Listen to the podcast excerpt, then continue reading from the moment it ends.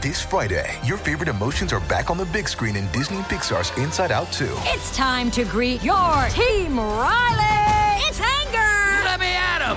Fear. Safety checklist is complete. Disgust. Ew, ew. Sadness is in the house. Oh no. Hello, I'm anxiety. I'm one of Riley's new emotions. Disney and Pixar's Inside Out 2. There's a part two. We're going. Rated PG. Parental guidance suggested. Only in theaters Friday. Get tickets now. It's time for Tuesday Terror here on the Mutual Audio Network. The following audio drama is rated PG 13, suggesting that all children under the age of 13 should listen accompanied with an adult. What are you doing for Memorial Day weekend? What am I doing for my Memorial Day weekend? I've got the best working vacation planned ever. Of course, when your work is fun, a four day weekend spent with creatives is nothing short of amazing. I'm hitting up several of the writing panels, anything that involves superpowers, but also that gritty sci fi thriller vibe. I've got to say hi to the guys from Flying Island Press who'll be there, and I know I promised to hang out with several folks who said they'd have first drafts done to share. Chris, I'm looking at you. Oh, and I totally need to thank authors in person who've given me voiceover work this past year, too. Oh, and there will be at least one writing morning at the nearby Panera. I hear it's where all of the cool folks go for coffee. So, where am I spending this amazing weekend? I'm going to Balticon. That's Balticon, the Maryland Regional Science Fiction and Fantasy Convention, held Memorial Day weekend each year.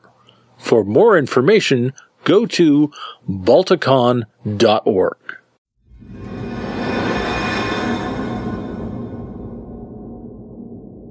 Previously on HG World Presents The Googies.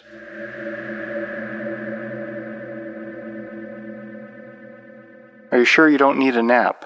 a nap? Oh, fuck you, Jimmy Olsen.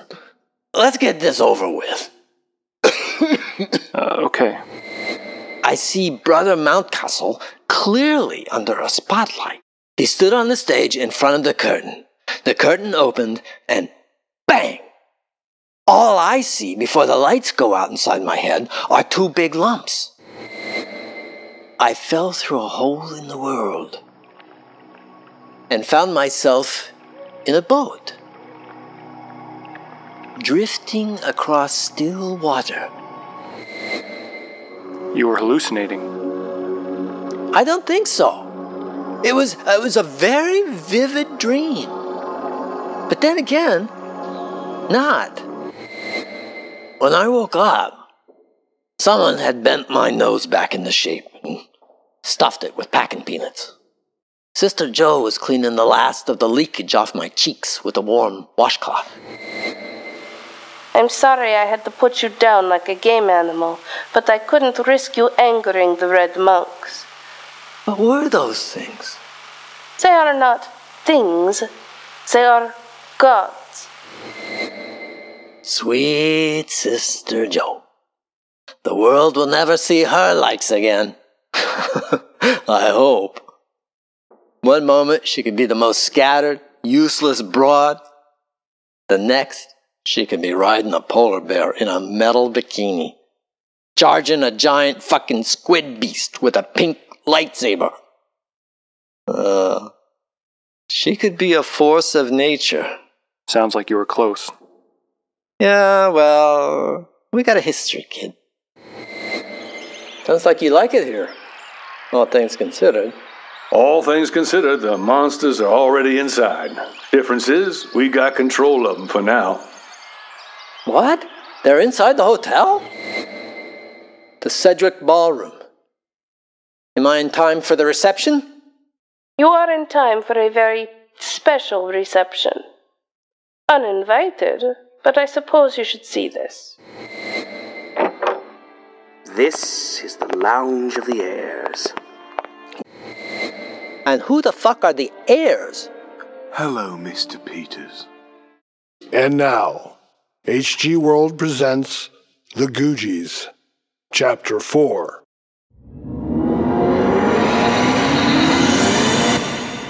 You just had to be there, I guess, kid.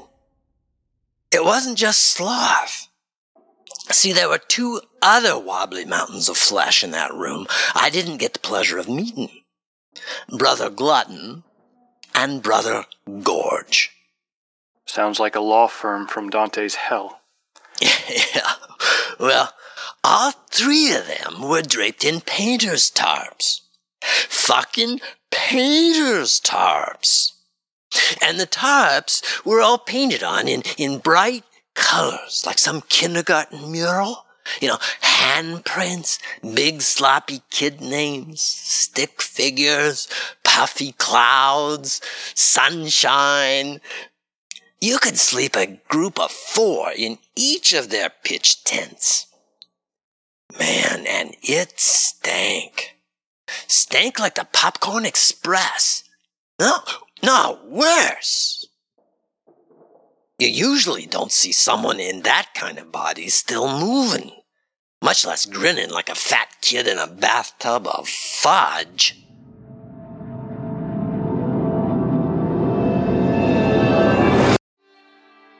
Mr. Ken Peters, this is Brother Sloth. Oh, I see lightning in your eyes.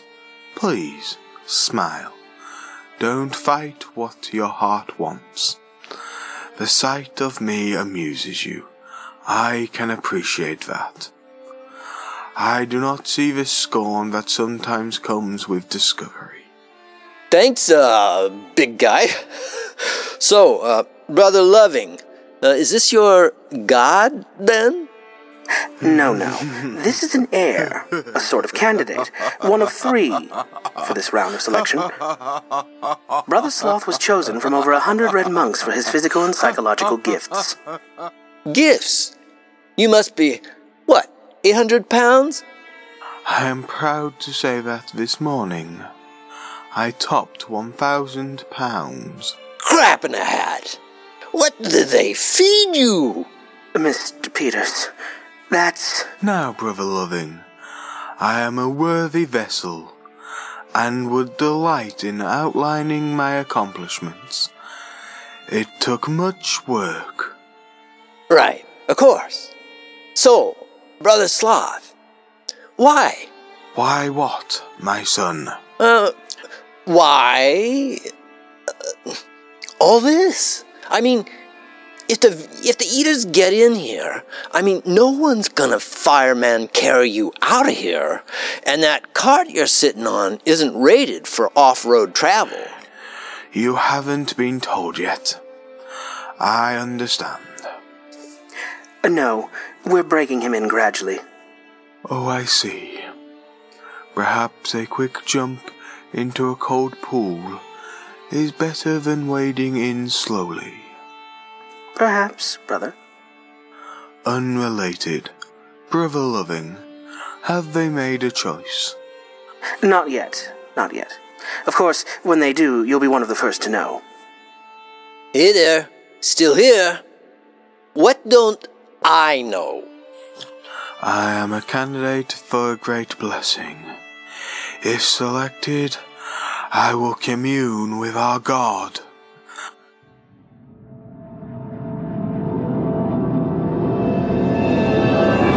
I can see by the look on your face that you ain't used to such rites and rituals, kid. Just as well that never caught on. Well, walking back through the lounge of heirs, you could see the tension on the fat, oily faces.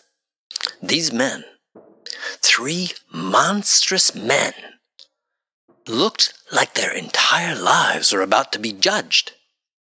It was kind of like an old game show where the judges took forever to decide who was going to leave the island or, or get out from the next round. Scared. Scared. Brother Sloth spent his time looking over his own drop cloth, smiling at the watercolors and the finger paint. He'd draw the fabric up to get a better look at some kid's handprint, not giving a shit that he was giving everyone in the room a look at his rolls of sagging belly fat and the stumps of his legs.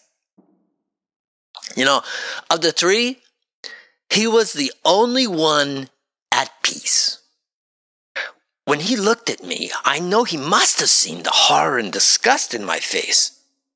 But he just smiled like he understood what I was feeling. Like he knew better. And that was enough. He'd look at Joe and just gaze like a kid seeing his first Ferrari. His eyes sparkled this unnatural blue.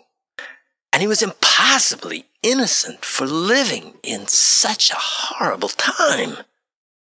But he smiled, especially when she walked into the room.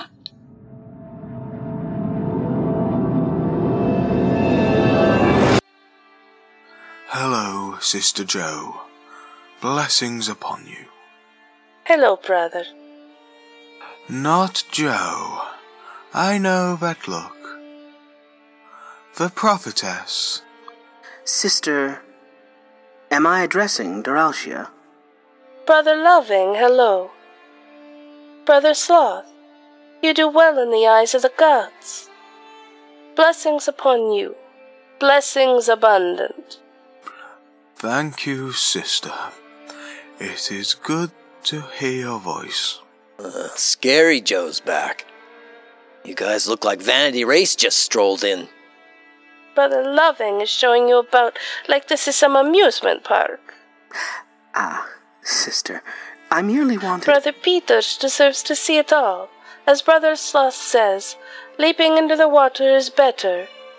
Don't you think, Brother Loving? Yes. Yes, of course, priestess. Come with me, Mr. Peters. You see why I so love the sister, Kenneth. She is a singular treasure. Uh, yeah. This way. I want you to see the antechamber.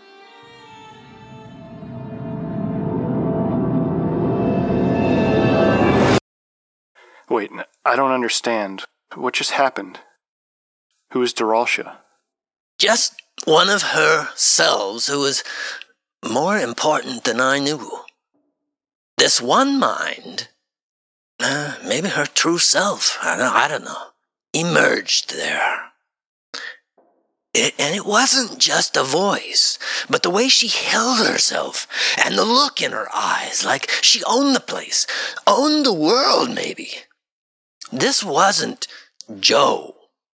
This was Doralcia.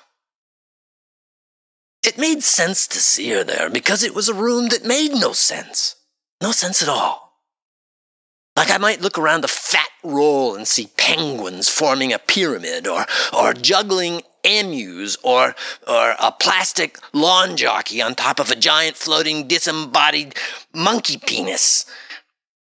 In this world of famine and plague, here are these, these hu- humongous fat boys wobbling on carts like weebles and commanding the love of these whack jobs around me. Of course, Doralcia walks in like she's some celebrity. this was this was her home. She was never more together than she was in that room. She led me there, and and there I was. You know, I, I Ah, of course you don't. So these men were worshipped. What about the red monks? Well, they stood silent vigil over it all. Big fuckers, too, well over six foot and built like linebackers. But the ballroom, with all its attendants and red monks, was the audition room.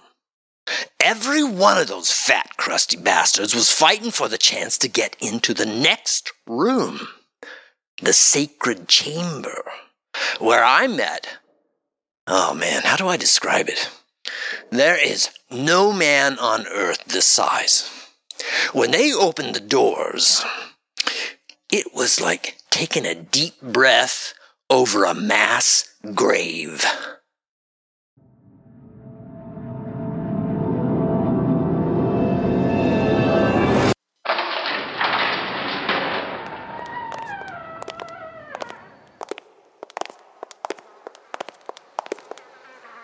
What the hell is this? May I introduce you? Brother Kenneth, Please meet Shepherd Gourmand the Third.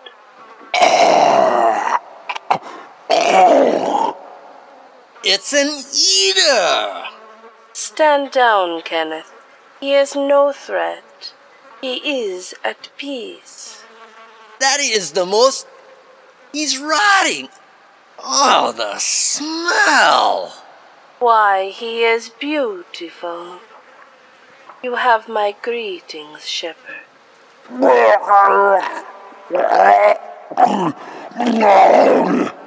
Shepherd Gourmand chose the name of our first successful interface with the gods. He has no legs. I wondered why he was so low in the cart. He's got no fucking legs.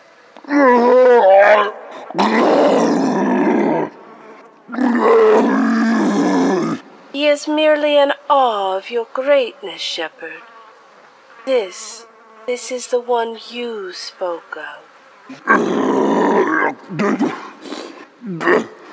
Drosha, beloved.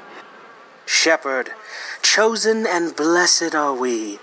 Um, you got a little um uh, uh, eyeball on your you know, on your cheek there, sir. I don't want to know what you got all over the rest of you. Why doesn't he have a dress or a muumuu or whatever, like the others? The others have not been interfaced. They are still being celebrated. Shepherd Gourmand, we bring you the man of the prophecy. His name is Kenneth. Kenneth. Interfaced? You mean infected? Kenneth. You're one of them things that ate half the planet. But you got a voice. He is more than voice. He is shepherd. Can't see Laughing Boy chasing down anyone in his flock, even if he did have both legs. So what do you want? Do not blaspheme in here, man. I warned you. Yeah, big grubbed motherfuckers. But Zombie Jabba here has my attention. So talk. He only speaks to those of us of use to him. Your hour of usefulness has not yet come. Oh, shut up. He just said my name. He's looking at me the way his kind do out on the highway. Desperate, hungry.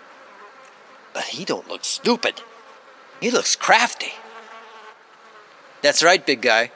You're thinking of a hundred ways to bite off a piece of us right now, eh? Or maybe just me? That is enough, Kenneth. Forgive him, Shepherd. He is a product of the great fear that consumes this world. He does not see your wisdom. He sees only the weakness of the flesh. Time. Time. Coming soon. What time do you speak of, Shepherd? Time. Time of great change. He's so happy to see you, priestess. It is most excellent to see the shepherd as well. Thrilled to see the prophet here. Would you knock it off? What the hell is this whole prophet bullshit? I'm just a trucker at the end of the world standing in a room with a bunch of fucking lunatics. That's enough of a. Now, what the fuck is that?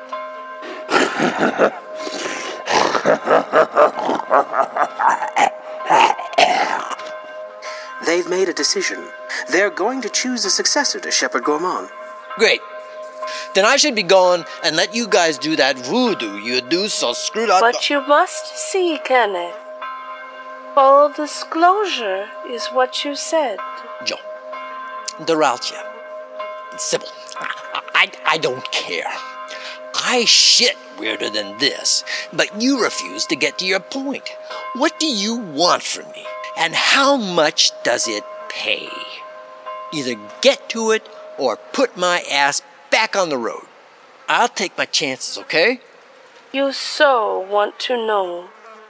Would it shock you to know that Shepherd Gourmand, the first of the name, who took me as his attendant, and you scraped the chicken grease and rotten spooge squirting out of his greasy dead pores, eh? Ah, goody for you. I was his lover. Uh, now you're just being stupid. You guys aren't letting me out of here without a fight, are you? It isn't up to us. Then who? Is it up to you, fat man? Your time has not come, Kim Peters. Fuck. The exit is back this way. So I- is made. Guardsmen, bring the receptacle. Step away, Kenneth. Happily.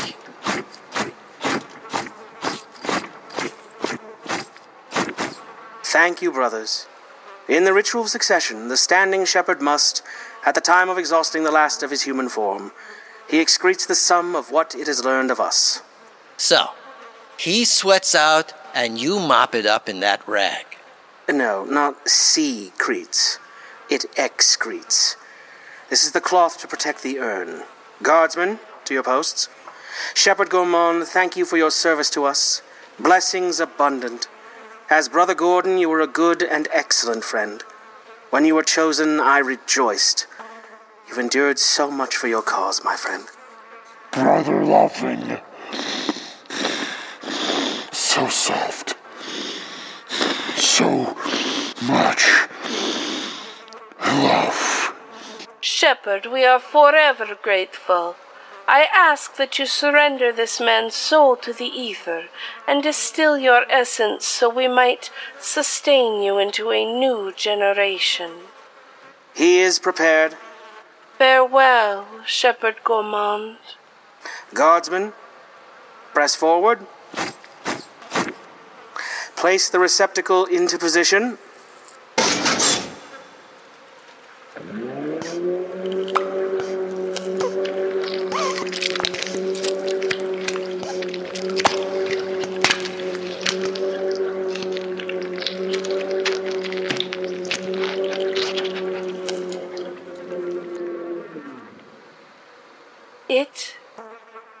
Done.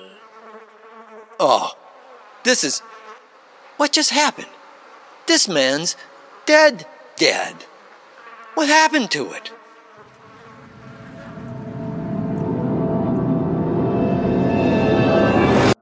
So he was the chosen one then? Nope. No? Why not? How did they pick the right man for the job? No idea, kid. All I know is that Brother Sloth said nothing. He didn't get a memo or a pat on the flab for his effort. It was just over. And time to move on. Loving Joe and I went up to him, and he seemed like every other catatonic refugee I'd ever met out there. He looked like his entire world just winked out, and he was back wherever he'd been in that whole mess. Probably no family or friends left outside the room. Except for Joe, maybe. He asked Joe to look in on the children for him. And then he did something strange. He asked Joe to take his covering.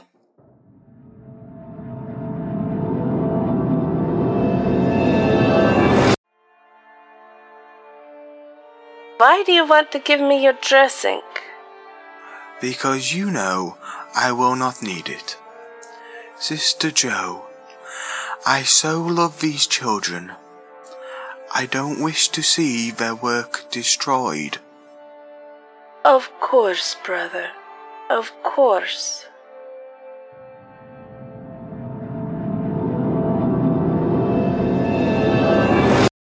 And that was it. Hey, you stop taking any notes. I seriously think you're just playing games with me now, Mr. Peters. None of this has ever been documented in any survey about the resort. It's a sacred site. What you're telling me is contrary to most of what we're taught of the site in schools. Yeah. Sorry about that. They lied. Hard as it might be to process, the brothers were breeding human eater hybrids. Volunteering people to accept a mutating infection in the hope, the hope that the infection would start talking back. Don't know how many people went through this process. How many able bodied men totally abandoned what it means to be human, to become some thing, gorging itself and preparing for the right to ingest the shepherd's essence. When Gourmand bled out, they collected it in a big syringe and stuck it into the chest of the worthy successor. Messed up, ain't it? I still don't believe it. The worst part? You didn't ask me what happened to the candidates who weren't chosen. What happened to them? One last sacred duty carried out by the men in red robes.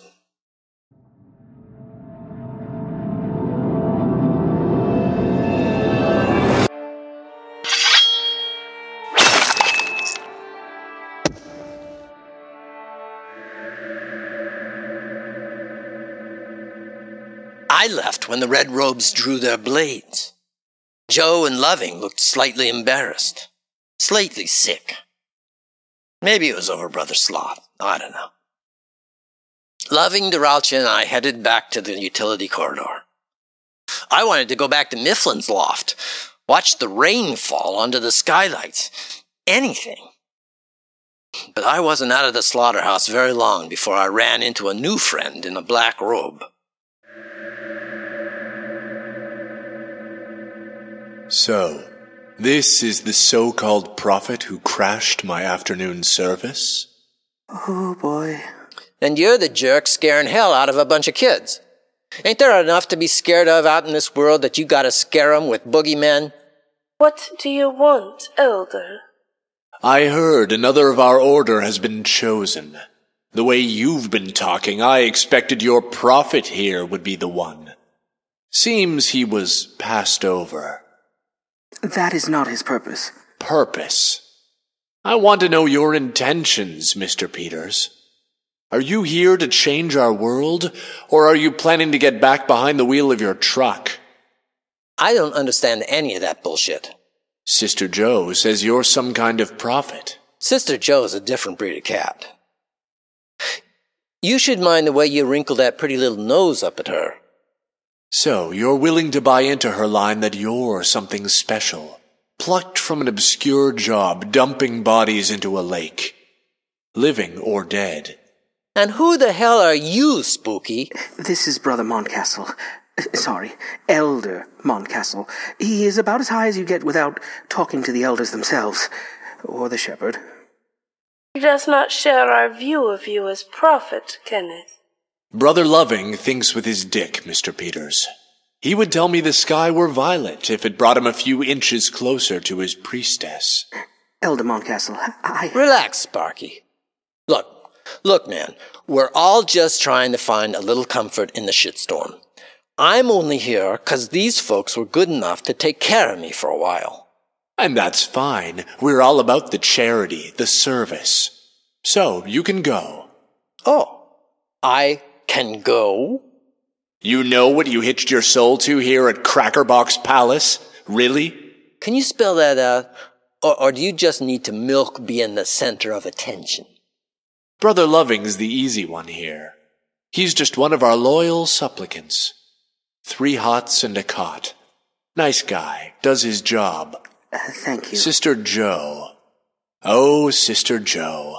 Liberated from a loony bin. Dissociative identity disorder. Nine documented personalities, all the result of constant abuse and neglect over her terrible, terrible life. Sounds like somebody's jealous he's not the homecoming queen. I am not Joe, Elder Moncastle. Joe, she does not come to them. You're a disruption. I disrupt your distractions. You want to see one thing, and every time I tell you that what you're looking for is not there, you get angry, stomp your feet. You will have to understand the truth of this all at some point. We're talking cross purposes. We want order. We want a scientific study that helps us understand how to control this plague.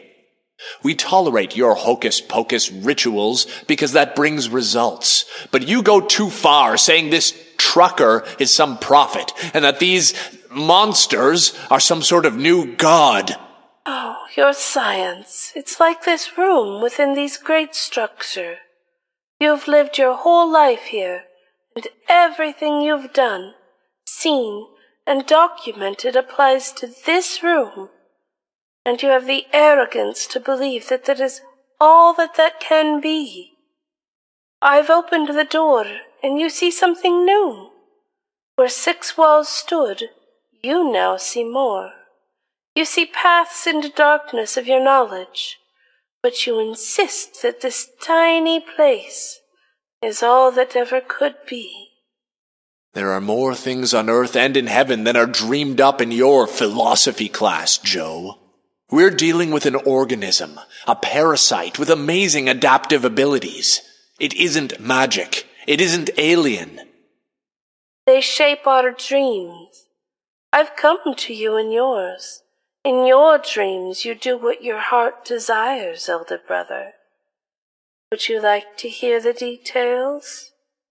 Would you like to know how I felt spread atop your altar? Stop it! You're not useful to us if you distract our research.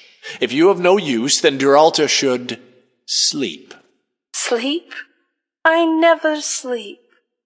I walk endlessly, here or on the shores of dread Carcosa. then I'm sorry. Doralcia. No! Get away from her! Ah!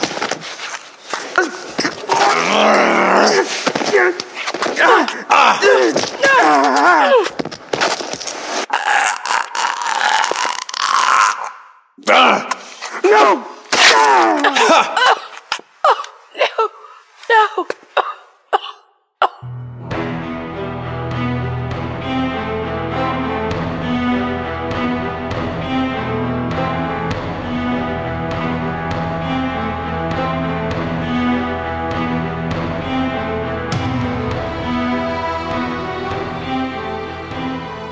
Googies Chapter 4 starred James Baxter as Ken, Brian Lincoln as Mark, and Gwendolyn Jensen Woodard as Joe, featuring B. Busby as Mifflin, Peter Cavell as the priest, Stacy Dukes as Brother Loving, and Alex Gilmore as Brother Sloth.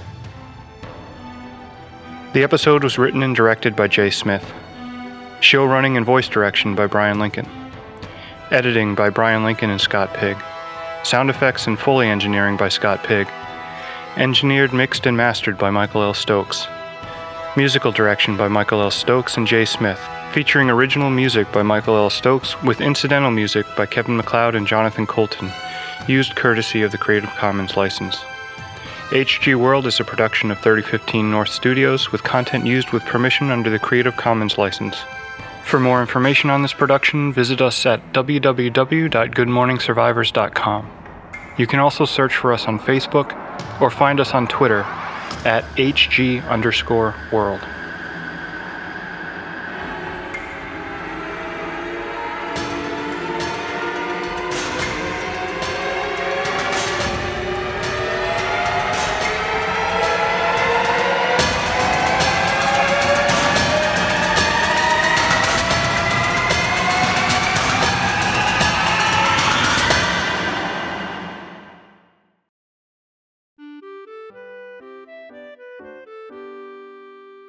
There are a number of things that we can all do to help stop the spread of the coronavirus and protect ourselves and our families.